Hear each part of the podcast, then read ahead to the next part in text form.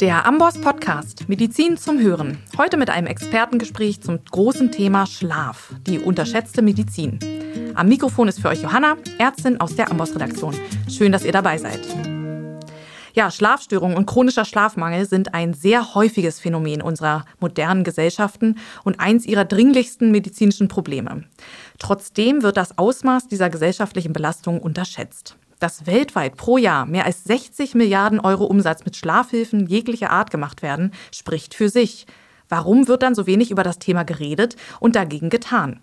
Eine Erklärung könnte die mangelnde Aufklärung über die Wichtigkeit von Schlaf sein. Das betrifft nicht nur die Allgemeinbevölkerung. Schlaf und Schlafstörungen bekommen auch im Medizinstudium nicht den Platz eingeräumt, den ihr Einfluss auf Gesundheit und Krankheit erfordern würde. Gerade als Ärztin sollte man aber über die Auswirkungen gesunden und gestörten Schlafs aufgeklärt sein, und zwar egal, in welchem Fachgebiet man tätig ist. Denn Schlaf hat auf unglaublich viele Krankheiten einen Einfluss, von Diabetes und kardiovaskulären Erkrankungen über Krebs bis hin zu neurologischen und psychischen Störungen.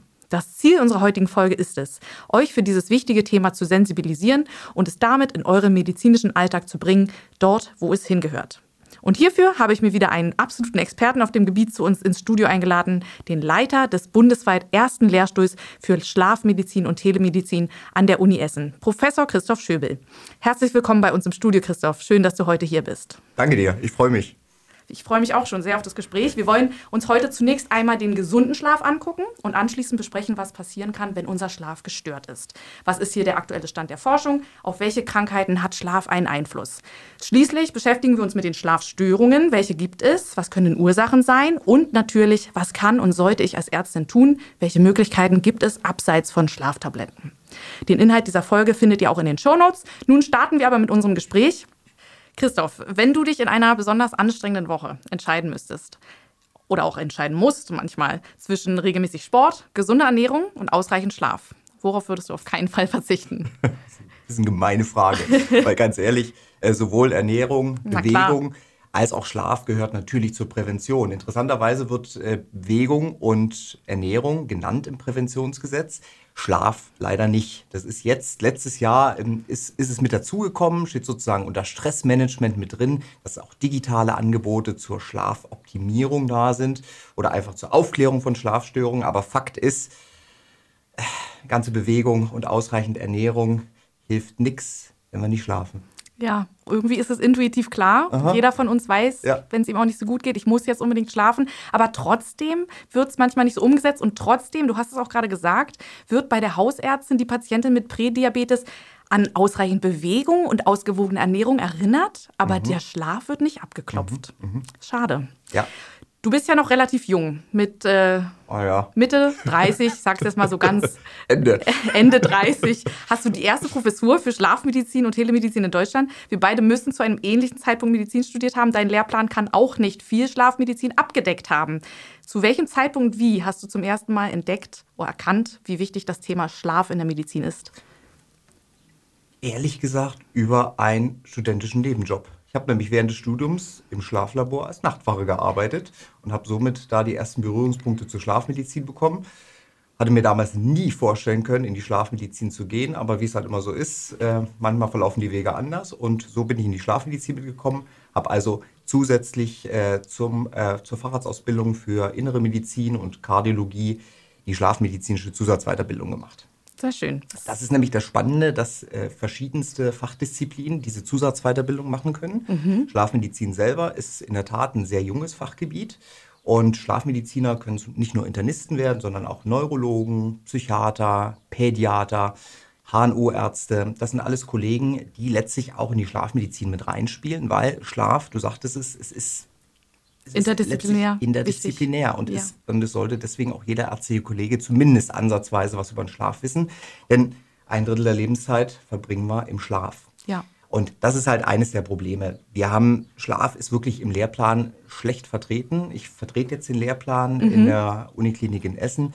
45 Minuten hört dort ein Humanmedizinstudent in zwölf Semestern was über Schlaf. Also jeder Psychologiestudent, jede Psychologiestudentin hört mehr über das Thema Schlaf als ein Humanmediziner, eine Humanmedizinerin, obwohl Schlafstörungen eines der am häufigst beklagten Symptome in der hausärztlichen Praxis sind. Ja. Und noch dazu kommt, dass Schlaf eben auch in der Leistungsgesellschaft äh, nicht den Stellenwert hat, den er haben sollte.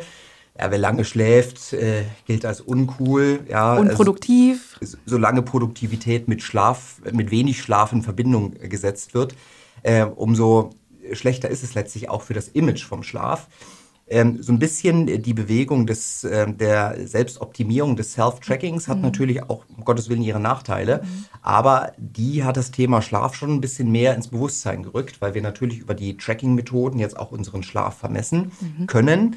Das Problem ist natürlich, wir wissen überhaupt nicht, was die Dinger eigentlich messen. Aber die Aufmerksamkeit ist so ein bisschen auch auf den Schlaf mitgegangen und es beschäftigen sich jetzt Leute mehr mit ihrem Schlaf und kriegen eigentlich mit, welche Vorteile der Schlaf hat, gerade auch was Prävention von Erkrankungen angeht. Ja, super. Darauf wollen wir auch im zweiten Teil unseres Gesprächs zu sprechen kommen, auf diese vielfältigen mhm. Möglichkeiten. Mhm. Ich finde es übrigens sehr witzig, ich habe auch als Medizinstudentin im Schlaflabor gearbeitet. Bei mir hat es aber ja, bei mir hat es nicht zur Professur gereicht, nicht ganz. Äh, lass uns doch gleich auch jetzt unsere Hörerin ja. einweihen, was Schlaf alles kann, ganz gelobt, ja. salopp gesagt. Ähm, vielleicht gehen wir nochmal an den Anfang. Mhm. Du hast es gesagt, 45 Minuten hat Schlaf äh, Raum im gesamten Medizinstudium. Also gehen wir nochmal an den Anfang und reden darüber, wie Schlaf aufgebaut ist, was mhm. dazu führt, dass wir schlafen. Stichwort ja. zirkadiane Rhythmik, auch Schlafdruck, das kennen vielleicht viele nicht. Mhm. Die mhm. ganzen Phasen. Ja. Vielleicht erzählst du uns da nochmal kurz was das dazu. Sehr gern. Generell muss man wirklich sagen, kein Schlafmediziner kann sagen, warum wir schlafen müssen. Ich fand es immer besonders einprägsam, ein Spruch, den einer der führenden äh, Pioniere in der Schlafmedizin geprägt hat dass wenn Schlaf ein Fehler der Evolution gewesen wäre, wäre es der größte Fehler gewesen, den die Evolution je gemacht hätte. Denn man muss ganz klar sagen, während wir schlafen, sind wir letztlich unseren Feinden ausgesetzt. Wir haben kein Bewusstsein oder wir verlieren das Bewusstsein. Klar werden wir zwischendurch mal wach, aber im Endeffekt gibt es natürlich auch sehr tiefe Schlafphasen, wo die Wegschwelle entsprechend höher ist. Deswegen hat Schlaf wirklich eine elementäre Bedeutung wahrscheinlich am meisten für die Gehirnentwicklung, weil natürlich je komplexer das Gehirn gebaut ist, umso komplexer ist auch der Schlaf. Mhm. Gerade die Abfolge der Schlafphasen, du hast es gerade gesagt, Schlaf ist ein wahnsinnig dynamischer Prozess. Früher äh, in der Mythologie wurde ja immer gesagt, Schlaf, der kleine Bruder des Todes, weil wir konnten uns nicht daran erinnern, was passiert denn nun im Schlaf. Und deswegen war der Schlaf sehr mystisch aufgeladen. Und erst mit der ähm, Entwicklung vom EEG wurde eigentlich gesehen, Mensch, die Hirnströme verändern sich ja im Schlaf, da passiert ja was. Und die Hirnströme verändern sich vor allen Dingen rhythmisch im Schlaf. Und auf der Basis der Hirnströme, der sogenannten Grapho-Elemente, wurden verschiedene Schlafphasen unterschieden. Das heißt, wir unterscheiden aktuell den Leichtschlaf vom Tiefschlaf und vom sogenannten Traumschlaf, dem REM-Schlaf, Rapid Eye Movement Schlaf, äh, der letztlich auch paradoxer Schlaf genannt wird. Warum? Weil gerade im Traumschlaf sind die Gehirnströme vergleichbar zum Wachzustand. Problem ist, die Muskelspannung ist völlig null. Wir sind also völlig aton im Traumschlaf. Warum? Weil wir wahrscheinlich ansonsten unsere Träume ausleben würden. Logischerweise nur die lebenswichtigen Muskeln, Zwerchfell für die Atmung arbeitet, logischerweise das Herz arbeitet und die kleinen Augenmuskeln, weiß aber auch keiner warum. Das heißt, unsere Augen sausen unter den geschlossenen Lidern im Traumschlaf hin und her, daher der Name Rapid Eye Movement Schlaf. Wir wissen aber heutzutage, dass letztlich gewisse Träume auch in anderen Schlafphasen auftreten können.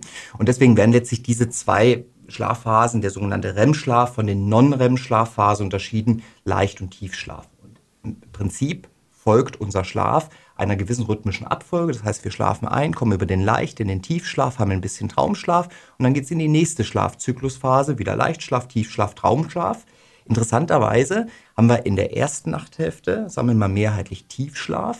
Tiefschlaf ist wichtig für das körperliche Wachstum. Mhm. Ja, da wird also das Wachstumshormon mit ausgeschüttet. Und in der zweiten Nachthälfte, dann sammeln wir mehr Traumschlaf. Traumschlaf ist zum Beispiel wichtig, neben dem Tiefschlaf für die Gedächtnisbildung. Mhm. Traumschlaf ist aber auch wichtig, dass ähm, letztlich unsere Festplatte neu sortiert wird. Das heißt, äh, neben der Gedächtnisbildung, was gehört ins Langzeitgedächtnis, was können wir letztlich wieder vergessen, zum Beispiel das Mittagessen von vor, vorgestern. Das passiert alles im Traumschlaf. Und Traumschlaf ist enorm wichtig auch für die Kreativität. Das heißt, das, was wir an Eindrücken über den Tag gesammelt haben, das wird im Traumschlaf versucht zu assoziieren mit den bereits ähm, gefestigten Gedächtnisinhalten. Und deswegen ist der Traumschlaf enorm wichtig für die Kreativität. Und wenn wir letztlich am Schlaf sparen, zu Kurzschlafen sparen wir besonders am Traumschlaf. Darunter leidet also nicht nur die Kreativität und unser Gedächtnis, sondern auch gesagt, unsere Stimmungslage. Denn die Leute, die zu wenig Traumschlaf haben, die sind tagsüber ein bisschen unleidlich. Das heißt, deren Zündschnur ist von Natur aus kürzer. Deswegen das, schlaft länger, dann seid ihr auch besserer Stimmung. Ja, das kriege ich sogar gerade mit mit einem kleinen Kind zu Hause, wo der Schlaf verkürzt ist. Genau. Ähm, ich finde es wahnsinnig spannend. Ähm, auch diese verschiedenen Funktionen der verschiedenen Phasen, Non-REM, REM. Du sagst es, beide sind wichtig für allerlei Funktionen im Körper. Verändert sich denn diese Architektur des Schlafs im Laufe des Lebens? Sieht es im Alter anders aus? Also die Anteile der verschiedenen Schlafphasen, gerade im Kindesalter, ist gerade der REM-Schlafanteil sehr, sehr hoch. Das hat wahrscheinlich wirklich was mit der Gehirnentwicklung zu tun. Und äh, die Abfolge, wie ich sie gerade gesagt habe, die manifestiert sich dann wirklich oder verfestigt sich ähm, dann logischerweise im äh, heranwachsenden Alter, das heißt im jugendlichen Alter und ist dann letztlich recht stabil wenn wir so äh, 16, 17, 18 Jahre alt sind, recht stabil. Interessanterweise auch, äh, was den Chronotypen angeht, da mhm. kommen wir dann gleich nochmal dazu. Chronotypen ist also das, äh, wann mag ich es aufzustehen, wann mag ich es ins Bett zu gehen, was sind meine bevorzugten Schlafzeiten. Auch das verändert sich über Zeit des Lebens, aber es ist trotzdem genetisch mit fixiert. Logischerweise im Alter wird der Schlaf ein bisschen sensibler oder wir wären sensible Schläfer. Das heißt, wir werden häufiger wach, die mhm. Wegreaktionen nehmen zu und das kann dann auch mal die subjektive Schlafqualität ein bisschen stören und äh, logischerweise klagen dann auch gerade die älteren Leute dann häufiger über Schlafstörungen. Dazu kommen wir ja später so ein bisschen. Wir müssen ganz klar unterscheiden, das, was wir im Schlaflabor messen, das heißt das, was ich dir gerade erzählt habe, mit den Schlafphasen, das ist das, was wir objektiv messen mhm. können. Das, was wir subjektiv erinnern mhm. und unseren Schlaf bewerten, das klafft manchmal diametral auseinander. Warum? Weil wir letztlich Schlaf häufig dann nur bewusst erinnern können, wenn wir eine gewisse Zeit geschlafen haben. Du kannst dich sicher auch daran erinnern, dass es so Momente gibt, wo man so wegdöst und dann kommt jemand rein und dann wacht man auf, nee, ich war wach gewesen. Mhm. Wir würden schwören, wir waren wach. Laut Hirnströmen wären wir wahrscheinlich dann schon im Leichtschlaf gewesen. Genau dasselbe ist aber auch mit den Wegreaktionen. Fast jeder von uns wird, was denkst du, wie häufig aufwachen? Fünfmal? Hm, ein bisschen mehr, ja. Sogar noch mehr. 20 bis 40 Mal oh, Wahnsinn. werden wir pro Nacht wach. Logischerweise auch das wieder evolutionär bedingt, ja, gerade wenn wir auch in einer fremden Umgebung sind, da ist der Schlaf anders. Das heißt, wir nehmen den subjektiv sowieso anders wahr, weil wir häufiger wach sind. Fremde Umgebung, es könnten ja um die Ecke äh, sonst was für Gefahren lauern.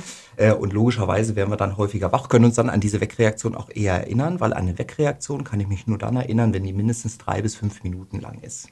Ansonsten müssen wir uns natürlich im Schlaf rumdrehen. Ja, wir wollen uns nicht wund liegen. Und deswegen werden wir da natürlich kurzzeitig wach, drehen uns rum, schlafen sofort wieder ein und haben das am nächsten Tag vergessen. Das heißt, selbst die, die schwören, dass sie wie ein Stein durchgeschlafen haben, die waren definitiv auch mehrere Male wach, können sich aber an nichts erinnern. Zum Glück. Das ist interessant. Du hast gerade schon gesagt, im Alter wacht man öfter auf, der Schlaf ist fragmentierter. Außerdem haben wir auch schon darüber gesprochen und es ist ja auch recht bekannt, dass der Schlaf einen unglaublichen Effekt eben auf die Gedächtnisleistung hat, sich an Sachen erinnern zu können. Mhm. Ist da auch schon bewiesen, dass es eine, einen Zusammenhang gibt, dass man, wenn man im Alter fragmentierter schläft, dass, man, dass der Grund ist vielleicht auch, warum man sich an Sachen weniger erinnern kann, im noch mit größerer klinischen Fall, im Extremfall vielleicht sogar eine Korrelation zur Entwicklung von Demenzerkrankungen hat? Mhm. Also da gibt es äh, eine Hypothese, die in den letzten Jahren ziemlich für Aufsehen gesorgt hat. Und zwar äh, hat man das sogenannte glymphatische System entdeckt. Und die Hypothese besagt, dass gerade im Schlaf die Abfallprodukte, ja, gerade äh, Eiweißabfallprodukte im Gehirn entsorgt werden. Muss ich vorstellen, wir haben ja unser Abfalltransportsystem im Körper, das Lymphsystem, das gibt es im Gehirn nicht. Das heißt, auch dort fallen aber Abfallstoffe an und die müssen ja irgendwie abtransportiert werden. Und es war wahnsinnig interessant zu sehen, dass das besonders im Schlaf passiert. Warum? Weil da letztlich die Zellzwischenräume zunehmen, die Zellen schrumpfen so ein bisschen, Zellzwischenräume werden größer und es kommt dazu, dass im Schlaf dadurch die Abfallprodukte besser abtransportiert werden können. Man nennt das glymphatisches System. Und man hat deutlich herausgefunden, dass dieser Abtransport nicht so gut funktioniert, wenn wir Schlafstörungen haben. Das heißt, wenn wir nicht die schöne Abfolge haben von Leichtschlaf, Tiefschlaf, Traumschlaf, weil gerade in den tiefen Schlafphasen dieser Abtransport äh, passieren kann. Das bringt man zusammen in der Tat mit der mit dem erhöhten Risiko einer dementiellen Entwicklung, wenn der Schlaf gestört ist. Ob das wirklich so ist, das muss man sicher beweisen in Studien, aber die Hypothese ist sehr interessant und äh, logischerweise passt auch in diesen Ablauf rein. Wir haben gesagt, dass Schlaf natürlich nicht nur für die Gehirnentwicklung notwendig ist, sondern auch für die Gehirnfunktion. Und das passt da sehr gut rein. Ich bin gespannt, wie sich das weiterentwickelt, aber interessant ist es allemal. Ja, finde ich auch sehr spannend. Also zu den Abfallprodukten gehört ja auch so ein Beta-Amyloid oder Tau, diese genau, äh, Proteine, genau. die dann eben als Plaques zu den ähm, ja, Gehirndestruktionen führen die eben dann das genau, Alzheimer-Bild genau, genau. charakterisieren. Ähm, für die Gedächtnisleistung, da sind wir jetzt gerade mhm. bei, dem, bei einem äh, Gebiet gewesen, wo die semantische Gedächtnisleistung wichtig ist, also das Faktenwissen und bei Alzheimer auch das episodische Wissen. Aber Schlaf ist ja auch wichtig, um motorische Fähigkeiten genau. zu erlernen, zu perfektionieren, wieder zu erlernen, mhm. richtig? Genau, genau. Also da gibt es da gibt es ganze Gruppen, die beschäftigen sich mit der Gedächtnisbildung im Schlaf und die haben herausgefunden, dass letztlich verschiedene Schlafphasen auch für verschiedene Gedächtnisinhalte oder Gedächtnismanifestationen verantwortlich sind, obwohl das natürlich ineinander greift. Das heißt, man kann die eine Schlafphase ohne die andere nicht denken. Natürlich versucht man das, indem man selektiv zum Beispiel Schlaf entzieht. Wir wissen das äh, auch äh, aus Tierexperimenten Anfang der 50er Jahre. Das würde heute durch keine Ethikkommission zurechtkommen, mhm. dass man letztlich Ratten Schlaf entzogen hat. Schlafentzug gilt auch als Folterinstrument. Äh, diese Ratten sind dann auch nach zwei bis maximal drei Wochen Schlafentzug gestorben. Das heißt, ähm, man hat die dann äh, logischerweise untersucht und man hat herausgefunden, dass deren Immunsystem völlig in sich zusammengebrochen ist. Sie sind letztlich an der Sepsis verstorben, aber an der Sepsis ihrer körpereigenen Keime, die im Magen-Darm-Trakt waren. Das heißt, Immunsystem spielt eine Riesenrolle. Du hattest auf das Gedächtnis mhm. angespielt und klar ist, Gedächtnis kann sich nur manifestieren, wenn wir schlafen. Deswegen, äh, klar, ich kann mich erinnern an die Klausuren, äh, wo man bis in die Nacht, bis in die Puppen gelernt hat, in der Hoffnung, dass man das alles noch reinkriegt. Aber ganz ehrlich, wenn man dann wenig schläft, dann passiert da wenig. Und gerade das prozedurale Gedächtnis spielt da auch eine große Rolle. Das heißt, auch Bewegungsabläufe. Ja, wenn ich wenn ich Sportler bin, das kann Freizeitsport sein, das kann aber letztlich auch Leistungssport sein, das kann sich wirklich nur manifestieren, wenn ich genügend schlafe. Und nicht umsonst äh, kommen Sportwissenschaftler immer mehr auf den Trichter, nicht nur Trainingspläne zu optimieren, sondern auch ein gewisses Schlafmanagement zu machen. Klar, auch das kannst du wieder völlig übertreiben. Ja, das kann wieder in die völlig falsche Richtung gehen. Aber im Endeffekt muss man es einfach mitdenken. Und äh, gerade wenn man sich überlegt, Sportwettkämpfe, die finden ja jetzt zu Corona natürlich nicht, aber ähm, in Corona-freien Zeit natürlich global statt. Und auch da ist es enorm wichtig, eigentlich so ein bisschen auf den Biorhythmus zu achten. Denn wenn wir äh, wenn dir vorstellst, hier hast du dein Leistungshoch am späten Nachmittag, jetzt fliegst du um die halbe Welt, sollst dann plötzlich dort bei irgendwelchen Wettkämpfen dein Leistungshoch abrufen. Deine innere Uhr ist aber noch gepolt auf die Zeit, die es eigentlich bei uns wäre. Und klar kannst du dann nicht um die Zeit dort dein Leistungshoch abrufen.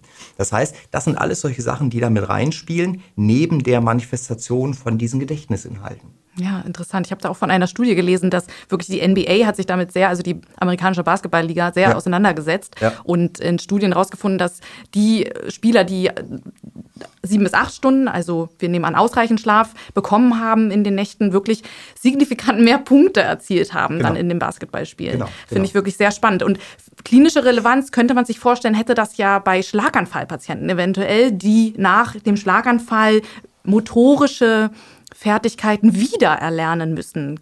Ist das jetzt nur eine, ein Gedanke, eine Hypothese oder kann man da vielleicht sogar schon erste Zusammenhänge erkennen? Also erste Gedankenspiele, also Wissenschaft ist ja immer ganz weit und da gibt es ja zum Glück auch viele Visionäre. Natürlich gibt es da erste Gedankenspiele damit. Ähm, das ist, hat aber nicht nur mit der Schlafdauer zu tun, sondern wir hatten es gerade angesprochen, es hat natürlich auch wirklich was mit der Schlafzeit zu tun. Wir alle sind sogenannte zirkadiane Wesen, das heißt, unsere innere Uhr verläuft ähnlich einem 24-Stunden-Rhythmus. Wenn, wenn, wir, wenn die uns alle in irgendwelche Keller sperren würden, das hat man gemacht in Bunkerexperimenten, mhm. da hat man gesehen, dass die innere Uhr ein bisschen länger läuft. Ja? Das heißt, die läuft dann circa 25 Stunden und in den Bunkerexperimenten hat sich dann der Tagesablauf der äh, Probanden entsprechend dann verschoben. Aber dank, äh, dank unserer Netzhaut nehmen wir natürlich auch Lichtimpulse war. Das heißt, erst vor ein paar Jahren sind wirklich Sinneszellen entdeckt worden, die mit dem Sehen gar nichts zu tun haben, sondern einfach nur damit zu tun haben, dass sie unserer inneren Uhr sagen sollen, hey, ist da draußen jetzt hell oder gerade dunkel? Denn wenn die Sonne verschwindet, wenn also das, wenn es dunkel wird, dann ist das für die innere Uhr das Zeichen, ja, jetzt ist Zeit ins Bett zu gehen, jetzt ist Zeit Melatonin, Schlafhormon auszuschütten und äh, jetzt ist Zeit für die Ruhe. Das können wir wunderbar durcheinander bringen, indem wir entweder durch die Welt fliegen oder indem wir uns künstlichem Licht, gerade mit hohen Blauanteilen aussetzen. Dann kann zum Beispiel das ein bisschen unterdrückt werden und unsere innere Uhr durcheinander gebracht werden. Das heißt, Schlafzeit muss man nicht nur in Dauer des Schlafes äh, denken, sondern auch, wann habe ich diesen Schlaf? Denn gerade, ich meine, wir kommen alle aus der Medizin, mhm. jeder kann sich an seine Dienste noch erinnern im Krankenhaus während der Facharztausbildung.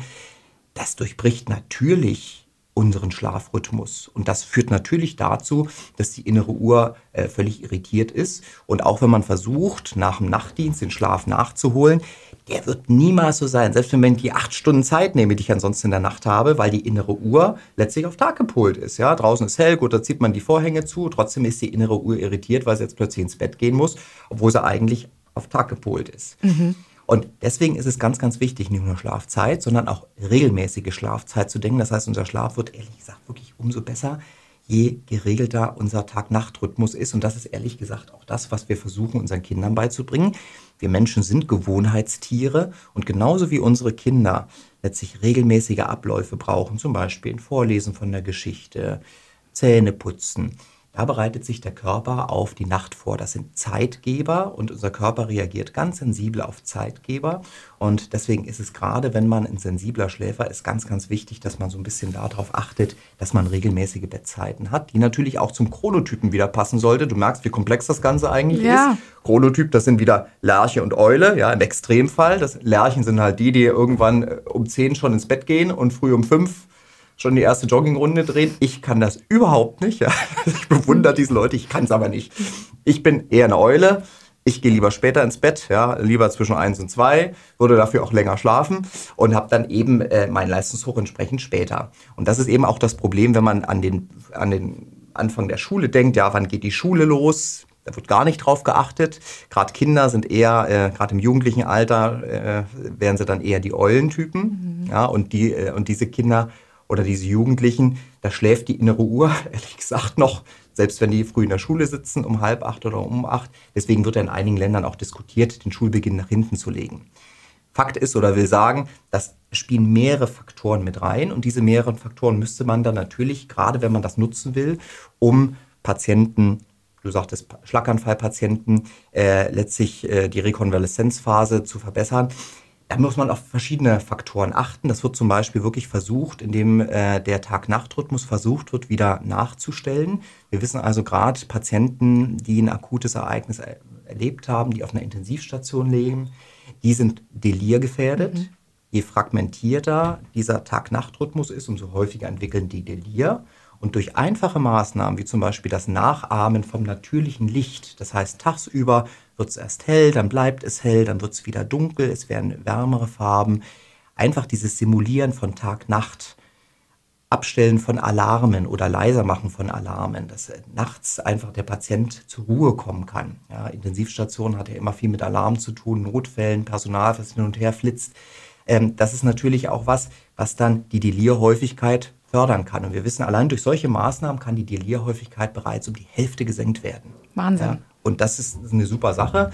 Da gibt es Kollegen, die da darüber forschen. Und logischerweise gibt es auch Ansätze, wie ich Schlaf zum Beispiel induzieren kann. Ja, auch da gibt es äh, Versuche. Wir haben das mal in einem EU-Projekt mitentwickelt, dass wir sozusagen versucht haben, durch Stimulation die Hirnwellen zu imitieren oder zu erzeugen, die für den Schlaf wichtig sind. Wie stimuliert ihr das? Über Elektroden? Das war über Elektroden, mhm. in der Tat. Und äh, wir haben es wirklich geschafft, zumindest die Hirnströme zu erzeugen, die im Schlaf auftreten. Ob man dadurch Schlaf induziert, das ist natürlich die nächste Frage. Aber auch in diese Richtung geht's. Und wenn man so ein Lifestyle-Segment sich anguckt, gibt es natürlich Versuche durch Technik, den Schlaf zu induzieren. Das kann man zum Beispiel versuchen oder das wird versucht über ähm, gewisse Musik, über gewisse Frequenzen, die versuchen sollen dann äh, letztlich diese Hirnströme auch mit zu stimulieren, die im Schlaf auftreten. Klar, das muss man wissenschaftlich untersuchen und gerade im Schlafmarkt, du hast es vorhin gesagt, ja klar, auf der einen Seite sagen wir, Leistungsfähigkeit heißt wenig schlafen und auf der anderen Seite wird mit diesem Schlafdefizit enorm Kohle verdient. Ja, guck gerade nach Asien, dort gibt es Sleepbots, da kannst du dich also nachmittags einmieten für 20 Minuten und den Schlaf, den du eigentlich nachts nicht kriegst, nachholen, bezahlst du für noch Geld. Ja, das ist ein bisschen widersinnig, muss man ganz klar sagen. Und deswegen ähm, habe ich nur so ein bisschen auf die Fahnen geschrieben, mehr eine Aufklärung zu machen, denn man muss dafür keine Kohle ausgeben. Und äh, ganz ehrlich, das, was wir brauchen, um gesund und gut zu schlafen, das liegt in uns. Richtig. Da brauchen wir nicht immer unbedingt Gadgets dafür. Ja, die können uns helfen, aber äh, ja. Wichtiger ist, den Leuten Werkzeuge an die Hand zu geben, kommen wir im zweiten Teil drauf. Genau so ist es.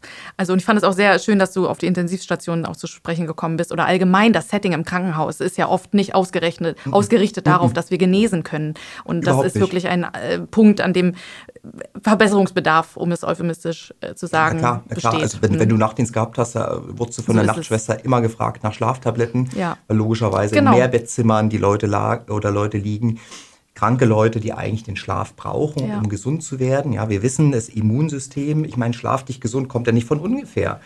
Wenn wir krank sind, wenn wir eine leichte Erkältung haben, schlafen wir länger. Warum? Weil sich das Immunsystem im Schlaf rekonstituiert. Das heißt, wirklich im Tiefschlaf werden vom Immunsystem veränderte Zellen bekämpft. Da geht es bei Krebsbekämpfung los. Es geht natürlich auch um die Bekämpfung von äh, Viren, Bakterien. Wir wissen zum Beispiel jetzt, äh, wir sprechen über Corona-Impfungen. Impfungen können nur dann ihre, die Impfantwort wirklich ähm, gut und äh, optimal zeigen, wenn wir genügend schlafen. Es ist in Experimenten gezeigt worden, dass man Leute geimpft hat und danach die Antikörperantwort gemessen hat. Und man hat die Gruppen unterteilt in, die einen dürfen nur äh, die Hälfte von ihrem Schlafpensum haben, haben also ein Schlafdefizit, und die anderen können sie ausschlafen. Und es geht um vorher, ne? Vor der Impfung. Es geht also besonders dann auch nach der okay. Impfung, wenn es um die Antikörperantwort geht. Okay. Ja, du kriegst dann mhm. sozusagen dein, äh, dein Vakzin geimpft mhm. und dann geht das Immunsystem los und mhm. muss letztlich dann mhm. Antikörper produzieren. Mhm. Und diese Antikörperproduktion passiert umso besser, mhm. Je länger du schläfst. Und deswegen ist ausreichend Schlaf, gerade nach der Impfung, denken sie alle dran, wichtig. Ja, richtig. Also im Immunsystembereich, glaube ich, wissen wir das alle, intuitiv auch. Ne? Der, die Hausärztin gibt nicht ohne Grund den Rat, nach Hause zu gehen, auszuruhen und genau, sich äh, genau. eben im Schlaf gesund zu schlafen. Aber ähm, nicht nur gesund schlafen tun wir, sondern durch Schlaf sind wir auch besser gerüstet auf genau. Attacken unseres Immunsystems. Genau das, genau das. Richtig? Richtig? Und du hast auch Krebs angesprochen, dass Inflammationsprozesse, die eben Schlafmangel auch begünstigt, haben auch eine Rolle bei der Krebsentstehung. Ähm, gibt es da auch wirklich Studien, die das zeigen? Ist die Metastasierung dort eher betroffen? Oder? Also es gibt in der Tat gibt's epidemiologische mhm. Studien. Das ist ja immer beim Schlaf wirklich das große Problem. Klar äh, frage ich ja immer, wenn ich gucke, wie werden Studien gemacht, ja? Wie wird Schlaf gemessen? Wenn du dir anguckst, wie wir aktuell Schlaf messen, die Goldstandarddiagnostik von Schlaf ist im Schlaflabor.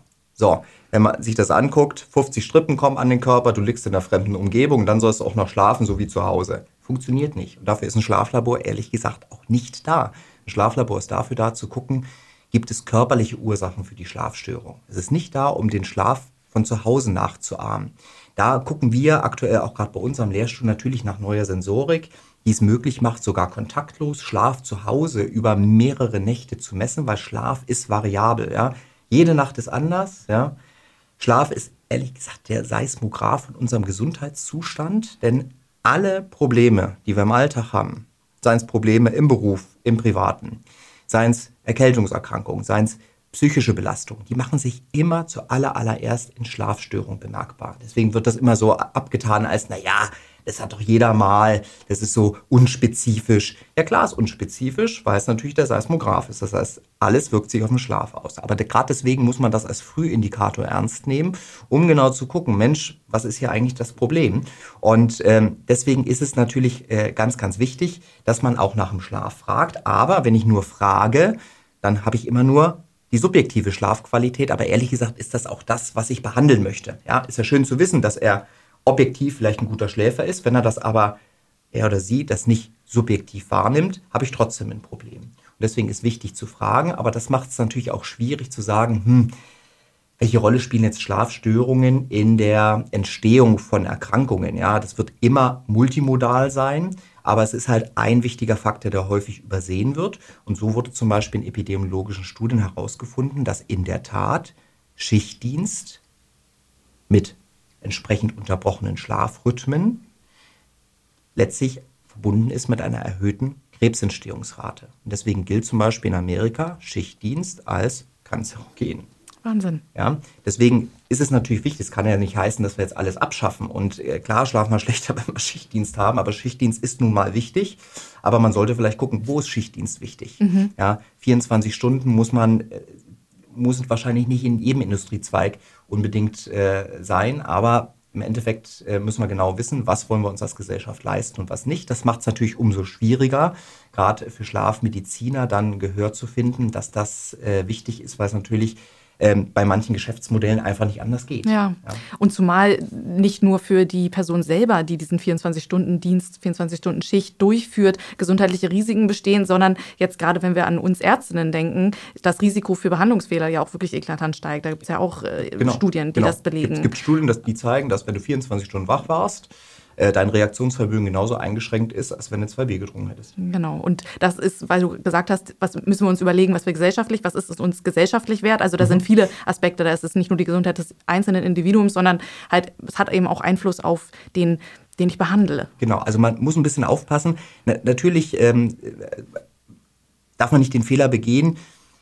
Zwei Drittel der Lebenszeit sind wir wach und häufig wird der Schlaf nicht mitgedacht. Ja, wir Schlafmediziner sagen dann immer, Mensch, ein Drittel der Lebenszeit wird nicht mitgedacht. Man muss aber auch ein bisschen aufpassen als Schlafmediziner, dass man nicht nur diesen ein Drittel der Lebenszeit sich anguckt und den Tag darüber vergisst, weil das ist das Allerwichtigste. Ja, der Schlaf ist dafür da, uns fit zu machen für den Tag, der kommt.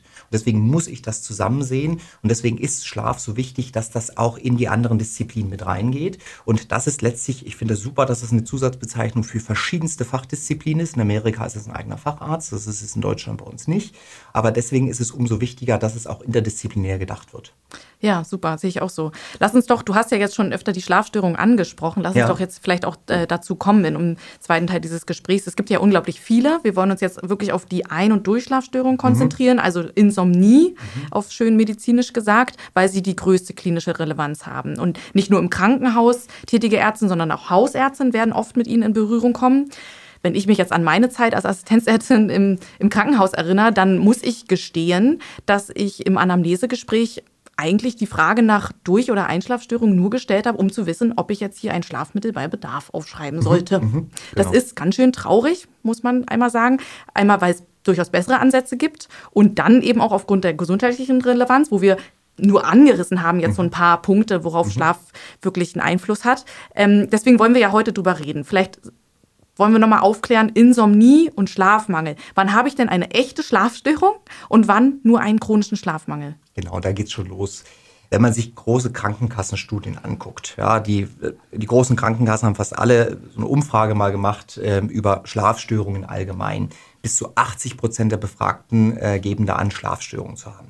Das heißt natürlich nicht gleich, dass die alle eine behandlungsbedürftige Schlafstörung haben. Um Gottes Willen. Soll es auch nicht, sondern bei vielen ist es wirklich einfach das Nichtwissen, was ist eigentlich wichtig für den Schlaf?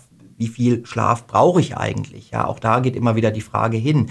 Das findet man übrigens am besten raus, wenn man mal 14 Tage Urlaub hat.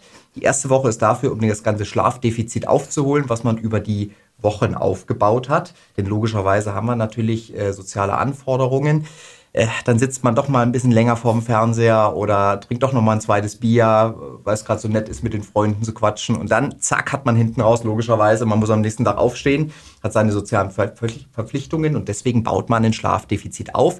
Bis zum gewissen Grade, Achtung, Entwarnung, kann man das auch am Wochenende nachholen. Bis zum gewissen Grad. Mhm. Aber wenn man sich wenn man das nicht aufholt, dann hat man wirklich ein chronisches Schlafdefizit. Das, das spätestens merkt man, wenn man müde durch den Tag geht. Ja, auch klar, tagsüber schwankt unsere Aufmerksamkeit. Ja, das sind die sogenannten ultradianen Rhythmen, die dann auch tagsüber haben wir Leistungshochs, Leistungstiefs. Das ist gerade nach Mittag ist das, ist das Leistungstief bekannt. Ja, das wird in vielen anderen Kulturen für die Siesta genutzt. Eine gute Sache, ehrlich mhm. gesagt. Ja, also gerade wenn man ein Defizit hat, äh, hilft so ein Powernap natürlich äh, um die Wachheit zu fördern.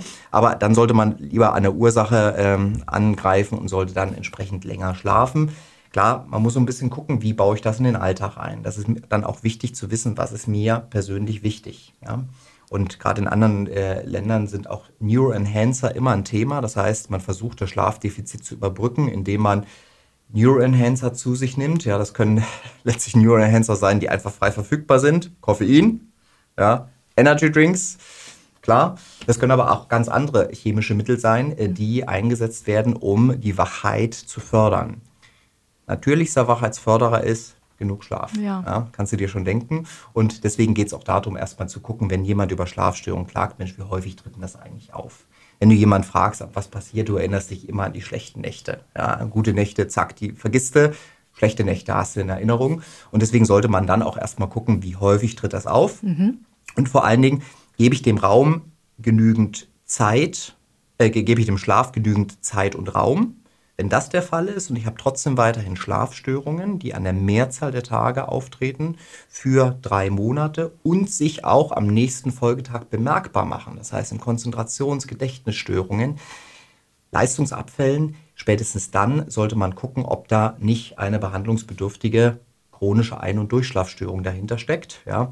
Gerade in der Schlafmedizin müssen wir natürlich gucken, gibt es da körperliche Ursachen dafür und gerade weil Schlafstörungen häufig beklagt werden, sind natürlich die hausärztlichen und allgemeinmedizinischen Kollegen, Kolleginnen in der ersten Front und können alleine durch eine gute Anamnese da recht viel abgreifen und mhm. abdecken.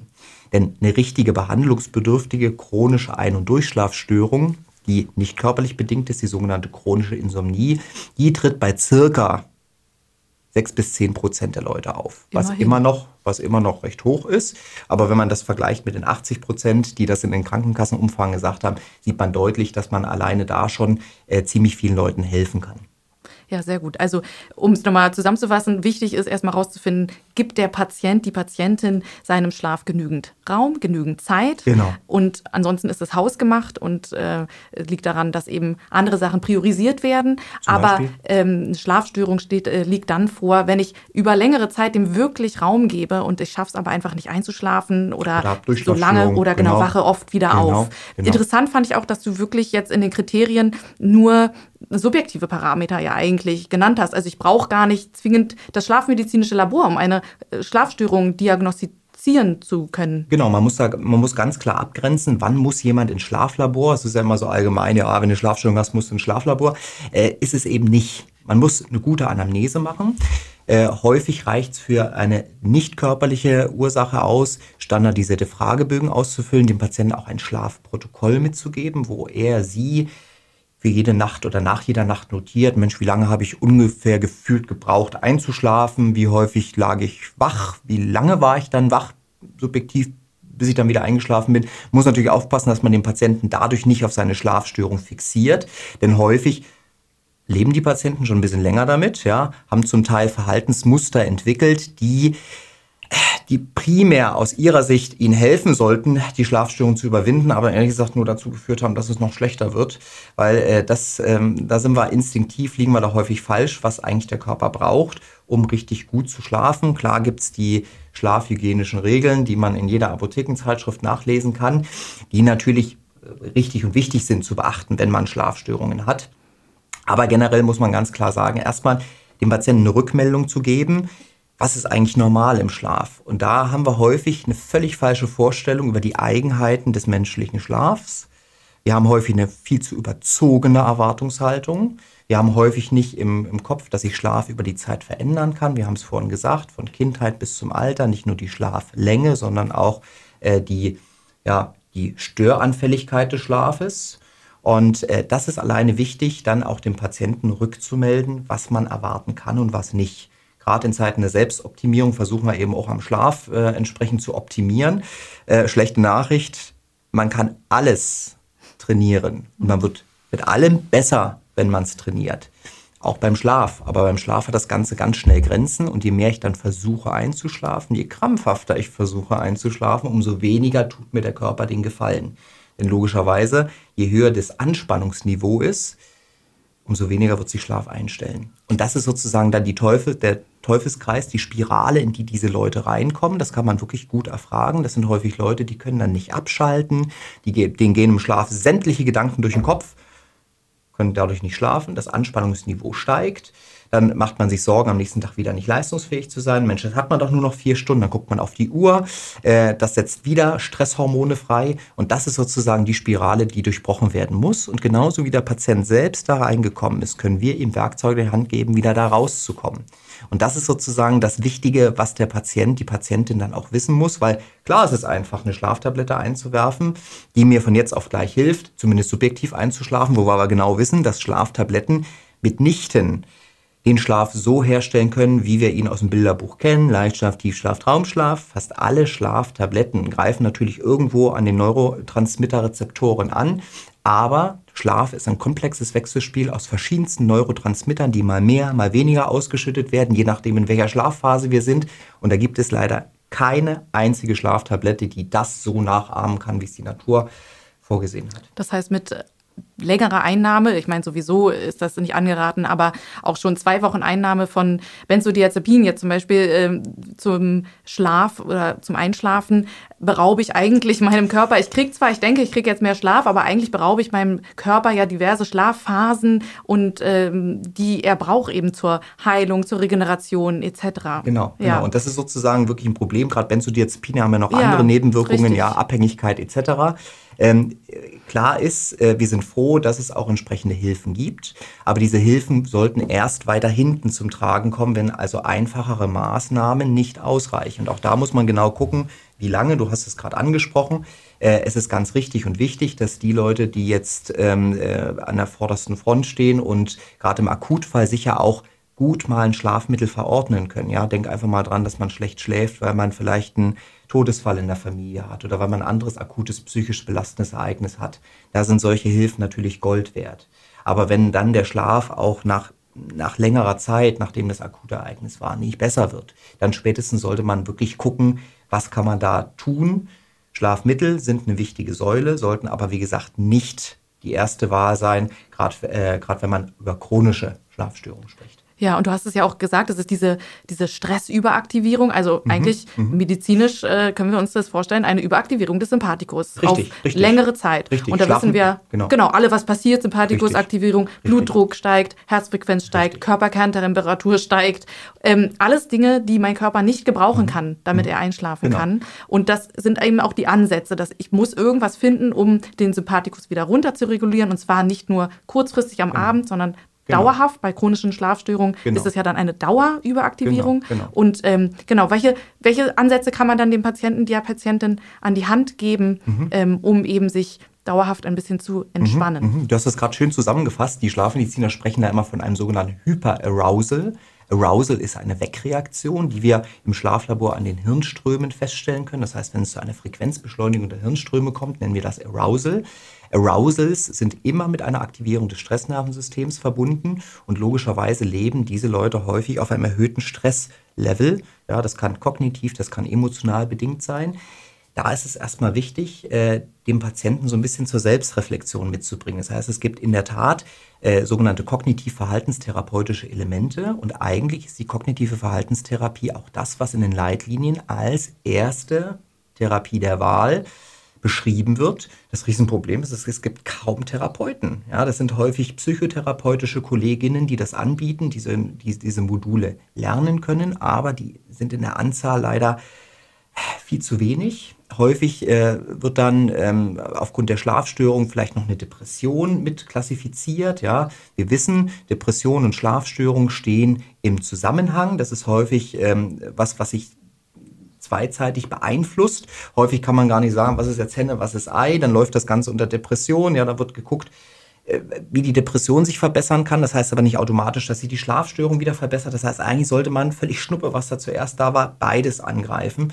Und ähm, da braucht man letztlich wirklich spezialisierte Therapeuten dazu. Aber nicht jeder hat so eine chronisch ausgeprägte Insomnie. Vielleicht kriegst du die Patienten auch frühzeitig. Deswegen ist Früherkennung so wichtig. Eh die 10, 20 Jahre ihre Schlafstörung haben und dann plötzlich beim Schlafmediziner sitzen und sagen, helfen Sie mir, ich kann nicht mehr.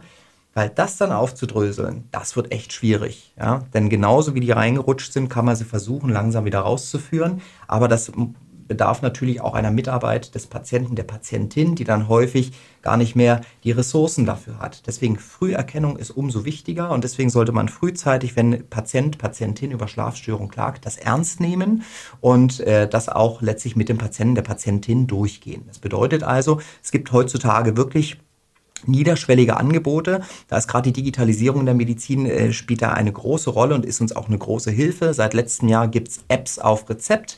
Ja, das sind die sogenannten digitalen Gesundheitsanwendungen. Wenn man nicht weiß, was das ist, bitte auf die Seite vom BfArM gehen. Das Bundesinstitut für Arzneimittel und Medizinprodukte hat eine gewisse Anzahl an Apps bereits zugelassen, die gezeigt haben, dass sie nicht nur ein Medizinprodukt sind, sondern auch in ihrem jeweiligen Krankheitsbild, für das sie zugelassen sind, positive Versorgungseffekte bewirken können. Ja, da gibt es zum Beispiel Apps, die dir helfen beim Abnehmen, wenn du ein Adipositas hast, oder Apps, die Bewegungsprogramme äh, letztlich anbieten für Patienten mit Coxarthrose, Gonarthrose zum Beispiel. Und es gibt auch eine App, die helfen soll bei chronischen Ein- und Durchschlafstörungen und die setzt das letztlich ganz clever um. Wenn ich das nämlich einem Patienten verschreibe, der die Kriterien für eine Insomnie erfüllt, die wir gerade besprochen haben, dann kann der über diese App ein digitales Schlaftagebuch führen und die App meldet ihm nicht nur Wissenswertes über den Schlaf, Eigenheiten des Schlafes, wo ich vielleicht denke, no Mensch, das habe ich auch gedacht, dass das so sein muss. Mensch, ist es ja gar nicht krankhaft, wenn ich dann aufwache, ja, das ist ja völlig normal. Ähm, und es gibt, äh, die App gibt ihm auch individuelle Verhaltensempfehlungen. Wo kann ich jetzt also angreifen? Was mache ich vielleicht falsch? Wo sollte ich jetzt mal ähm, was anders machen? Das heißt, wenn ich nachts wach werde und im Bett liege und mich ärgere, dass ich nicht einschlafe und je mehr ich mich ärgere, umso weniger kann ich einschlafen, dann muss ich raus aus dieser Situation. Das ist wirklich so, raus aus dem Bett. Ich muss eigentlich wieder runterkommen, ich muss in eine entspannte Haltung kommen, wenn ich mich wieder müde fühle, wieder zurückgehen ins Bett. Und diese, dieser Switch, ähm, dieser Wechsel des Mindsets, das ist wichtig und da kann natürlich die App besonders gut helfen, weil beim Schlafmediziner sitzen sie nicht jede Woche, da sitzen sie vielleicht einmal im Quartal und da kann man leider dem Patienten das nicht wirklich mit an die Hand geben. Und deswegen finde ich solche niederschwelligen Angebote super. Heißt nicht, dass es jedem gleich hilft, sondern man muss natürlich abgestuft dann gucken, wenn das nicht helfen kann, dass man dann wirklich einen Therapeuten mit einbezieht äh, oder die nächste Säule, dass man vielleicht für eine gewisse Zeit auch medikamentöse Maßnahmen mit reingibt. Das muss nicht gleich, um Gottes Willen, Benzo sowieso nicht, aber das muss auch keine, äh, kein Benzodiazepin-Rezeptoragonist gleich sein, sondern man kann zum Beispiel mit Melatoninpräparaten ganz gucken, dass der Patient erstmal wieder in seinen stabilen Schlafwachrhythmus reinkommt, dass er seine innere Uhr also wieder synchronisiert wird, denn das ist häufig auch ein Problem, gerade auch bei älteren Patienten. Und da kann man schon gute Sachen mitmachen und das muss nicht dauerhaft gegeben werden. Das wird für eine gewisse Zeit gegeben und dann ist gut. Und das sind solche Sachen, das ist mir wichtig. Äh, das äh, kann dann gerne Schlafmediziner machen, aber diese niederschwelligen Angebote können bereits die Kollegen, Kolleginnen machen, die äh, aus, als Hausärzte, als Allgemeinmediziner arbeiten. Ja, richtig. Und da, darüber muss man auf jeden Fall erstmal Bescheid wissen mhm. und auch irgendwie in der Lage sein, besser Bescheid zu wissen als der Patient. Der kommt ja vielleicht auch zur Hausärztin mit einer App, die er gefunden hat, die ihm dabei helfen soll, runterzufahren. Und da brauche ich natürlich auch irgendwie eine Quelle, wo ich, an die ich mich wenden kann, genau. um einordnen genau. zu können, gemeinsam mit dem Patienten. Richtig. Stimmt richtig. es denn, was die App dir vorschlägt oder hilft dir das wirklich oder eventuell sagt die App, du hast eine Schlafstörung, genau. dass ich das mit auch analysieren richtig. kann? Ne? Deswegen sollten es zertifizierte Apps sein. Richtig. Und äh, da kann man wirklich sicher sein, wenn man auf die Seite von BfArM geht, dass diese Apps nicht nur als Medizinprodukt sicher sind, auch Datenschutz sicher sind, sondern auch wirklich positive Versorgungseffekte zeigen. Denn ansonsten im Schlafbereich gibt es so viele Apps.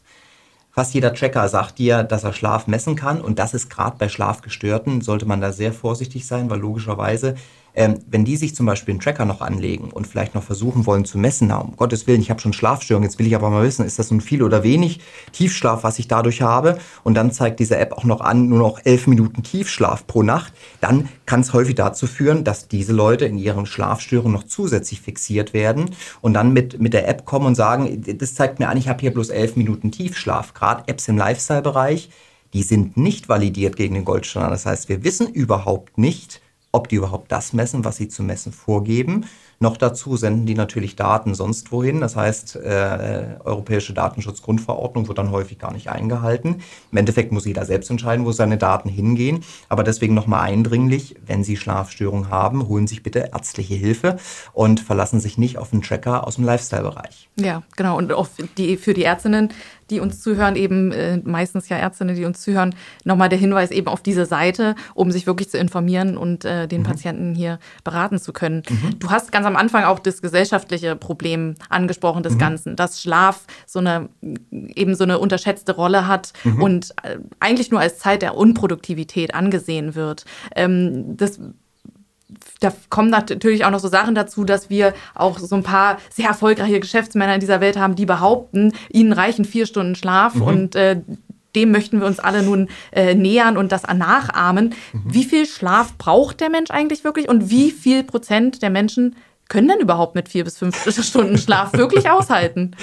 Also Schlafmediziner sagen immer, äh, so sieben bis achteinhalb Stunden, das wäre das Optimale. Man muss ganz klar sagen, Schlafzeit ändert sich über den Lauf des Lebens. Wir haben es vorhin gesagt, Kleinkinder brauchen natürlich deutlich länger Schlaf und so der Schlaf des, äh, des Erwachsenen hat sich letztlich wirklich dann mit dem jugendlichen Alter Übergang, ja, also 17, 18, äh, hat sich das dann oder manifestiert sich das dann und dann ist genetisch bisschen festgelegt, ob wir viel oder wenig Schlaf brauchen. Es gibt in der Tat Leute, die kommen mit weniger als sechs Stunden Schlaf aus. Wir wissen das, das sind gewisse genetische Konstellationen. Das ist eine absolute Minderheit. Wenn man draußen fragt, wer mit weniger als sechs Stunden äh, auskommt, ja, sagen irgendwie 10 bis 20 Prozent ich. So viele sind es definitiv nicht. Definitiv nicht. Und das sind logischerweise alles auch die, die ein schönes chronisches Schlafdefizit aufbauen, das vielleicht noch bekämpfen durch übermäßigen Koffeinkonsum, Nikotinkonsum, ja, auch ein schönes Stimulanz. Ähm, und letztlich ihren Körper oder die Ressourcen ihres Körpers äh, ganz schön äh, ganz schön strapazieren. Wichtig ist, ähm, die meisten sind wirklich in diesem mittleren Bereich. Es gibt aber auch wirklich Leute, die Langschläfer sind, bei denen das auch genetisch fixiert ist. Das heißt, machen sich da bitte keine Vorwürfe. Und äh, wichtig ist, einfach rauszufinden, und das weiß instinktiv, weiß eigentlich jeder von uns, wie lange er braucht. Also ich brauche meine acht Stunden, es ist einfach so. Wenn ich die nicht kriege, dann, äh, ja, dann bin ich unleidlich und man merkt es auch, man ist dann wirklich müder und gerade seit ich so ein bisschen in der Schlafmedizin bin, achte ich schon drauf. Man muss sagen, es geht einem deutlich besser. Absolut. Und wahrscheinlich fehlt es einfach wirklich in manchen Bereichen noch an der Akzeptanz, dass Schlaf wichtig ist, sodass man sich wirklich traut, auch diesem Gefühl nachzugehen. Genau. Ähm, Gerade ja in diesen. Da gibt es in anderen Ländern gute, gute Bewegungen, die das von der Kindheit an äh, äh, propagieren. So sind zum Beispiel in Skandinavien gibt es eine Bewegung, die heißt Eat, Move, Sleep. Das heißt genau das, was wir vorhin gesagt haben, richtig essen, sich richtig bewegen, aber auch richtig schlafen gehört mit dazu und versuchen so dem Schlaf dieses negative Image wegzunehmen. Ähm, auch, die, ähm, auch die Tracker können das bis zum gewissen Grad. Also ich finde es äh, gar nicht schlimm, wenn sich jemand um seine Gesundheit kümmert, dann sicher auch um seinen Schlaf kümmert, aber man muss dann natürlich auch die Limitationen mit aufzeigen. Ähm, deswegen glaube ich schon, dass da so ein kleiner Wandel einsetzt. Es ist auch gut, dass dieser Wandel einsetzt und äh, logischerweise Schlaf ist Prävention. Ich muss nicht warten, bis jemand mit einer Schlafstörung vor mir steht, denn da kommen die Schlafmediziner mit in, erst dann ins Spiel. Äh, viel, viel schöner ist es ja, Schlaf wirklich als Prävention zu begreifen und auch zu leben. Und ähm, da muss man sagen, ist schon, und es kommt immer mehr, gerade auch im betrieblichen Gesundheitsmanagement wird Schlaf mehr Raum ein, äh, eingestellt. Und so gibt es auch schon Firmen, äh, die letztlich die Möglichkeiten bieten, sich mal zurückzuziehen. Wir haben das äh, lustigerweise so in meinen Berliner Zeiten, als ich noch an der Charité war, haben wir das mit dem Staatsballett in Berlin gemacht. Dort haben wir zum Beispiel einen Ruheraum eingerichtet und konnten zeigen, dass in diesem Ruheraum äh, sich die Balletttänzer und Balletttänzerinnen äh, sich auch tagsüber mal zurückziehen konnten, vielleicht ein kleines Schläfchen machen konnten und dadurch die Verletzungshäufigkeit deutlich gesunken ist. Wahnsinn. Mhm. Das ist doch eine schöne Vorstellung. Das könnte, könnten mehr Leute einbauen. Und ich fand, du hast auch nochmal einen schönen ähm, Punkt jetzt hier gebracht, dass äh, der Blick in andere Länder, dass das schon ab Kindheit wirklich angegangen wird, die Aufklärung und Bildung, äh, dass eben Schlaf ein wichtiger Faktor ist, dass wir eben bei den Kleinen anfangen, damit äh, sich das ändert. Genau. Das ist doch eine schöne Schlussperspektive. Christoph, ich danke dir recht herzlich für dieses unglaublich interessante Gespräch. Es hat danke mir sehr dir. viel Spaß gemacht. Mir auch. Und für euch zu Hause habe ich noch einen Hinweis. Wir konnten ja heute im Gespräch nur auf einige Aspekte eingehen. In unserem Blog findet ihr daher ab heute einen Artikel zum Zusammenhang von Schlaf und Diabetes. Unter go.ambos.com/schlaf erfahrt ihr, wie nach aktuellem Forschungsstand Schlafmangel die Entwicklung von Diabetes mellitus Typ 2 begünstigt. Und wer nochmal nachschlagen will, wie die diagnostischen Kriterien für Insomnie lauten und welche therapeutischen Möglichkeiten hier bestehen, der findet diese und viele weitere Infos natürlich auch bei Amboss in unserem Kapitel Insomnien und Parasomnien. Alle Links haben wir euch natürlich auch in die Shownotes gepackt. Ich bedanke mich bei euch fürs Zuhören und sage Tschüss, bis in zwei Wochen. Den neuen Amboss-Blog findest du unter blog.amboss.com/de. Alle Inhalte zum Amboss Podcast und der Amboss Wissensplattform findest du unter go.amboss.com/podcast.